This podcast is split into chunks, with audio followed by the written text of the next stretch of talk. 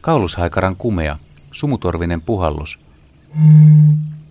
voi kuulua tyynessä kesäyössä yli viiden kilometrin päähän. Jos kaulushaikara on lähellä, tarkkakorvainen kuulee myös puhalluksen ensimmäisen tavun. Ja se säväyttää. Ei ihme, että aikoinaan ihmeteltiin millainen peto kesäyön hämärässä uhkuu. Ja varmasti tänäkin keväänä ja kesänä aika moni iltaretkeilijä jää hämmästellen kuuntelemaan matalaa puhallusta. Oudolle ääntelijälle on annettu useita lempinimiä. Tynnyrilintu, uuhka, vurruttaja ja pirunlintu. Tämä suurten ruovikoiden asukki on ulkonäöltään ruskea. Nokka on vahva ja ilme tuima. Valitettavasti kaulushaikaran sammakko ja kalajahtia pääsee vain harvoin näkemään. Onneksi sentään joskus tumman hahmon näkee kyköttämässä ruovikon reunassa. Lentäviä lintuja näkee pesimäpaikoilla lähinnä hämärän pimeässä. Lentävän kaulushaikaran kaula on hauskasti mutkalla, kuten harmaa haikarallakin, ja siivet ovat kuuppamaisesti kaareutuneet. Jos onnistuu havaitsemaan haikaran ruovikon reunassa tai pesällä, se jähmettyy paikalleen. Lintu yrittää hämätä häiritsijää nostamalla pään taivasta kohden ja sulautua näin osaksi ruovikkoa. Se saattaa myös heiluttaa kaulansa ympäröivien kaislojen tahdissa ja tarkkailla tunkeilijaa. Tätä en ole kyllä itse päässyt näkemään, kun en ole koskaan kaulushaikaran pesälle eksynyt.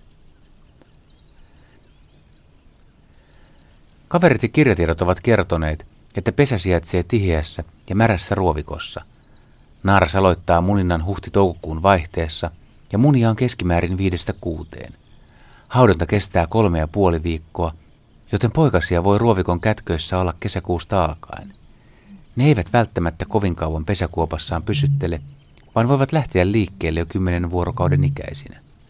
Parin kolmen viikon ikäisinä ne liikkuvat pesän ympäristössä – Tuollaisen humoristisen näköiseen harmaan ruskean poikaseen haluaisin ehdottomasti törmätä. Lentokykyisiksi ne varttuvat parin kuukauden ikäisinä ja sen jälkeen ne itsenäistyvät nopeasti. Kaulushaikara on moninaarainen eli polygyninen laji. Se tarkoittaa, että yhdellä koiraalla voi olla useampi naaras. Kaulushaikara koiraalla niitä on yhdestä viiteen. En oikein tiedä, mikä on koiraan tärkein tehtävä, koska pesen rakentamisesta, hautomisesta ja poikasten ruokkimisesta huolehtivat yleensä naaraat yksinään. Ehkä yksiavioisilla koiraalla on aikaa auttaa ainoata naarastaan haudonnassa ja poikasten ruokinnassa. Kaulusaikara koiraat ovat paikkauskollisia ja palavat samoille pesimäpaikoille kevästä toiseen. Suomen kaulushaikarat pesivät levinneisyysalueensa pohjoisrajoilla. Laji on maassamme melko uusi tulokas, sillä ensimmäiset kaulushaikaran pesinnät todettiin Suomessa 1800-luvun loppupuolella.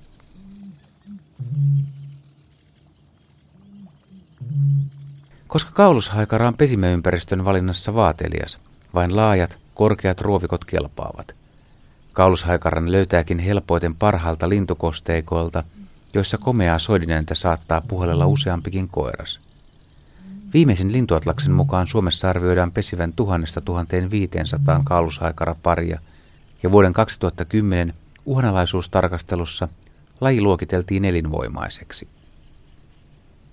Atlaskartoitusten perusteella kaulushaikaran levinneisyysalue on laajentunut 1980-luvun jälkeen. Pohjoisin pesintä varmistettiin Oulussa.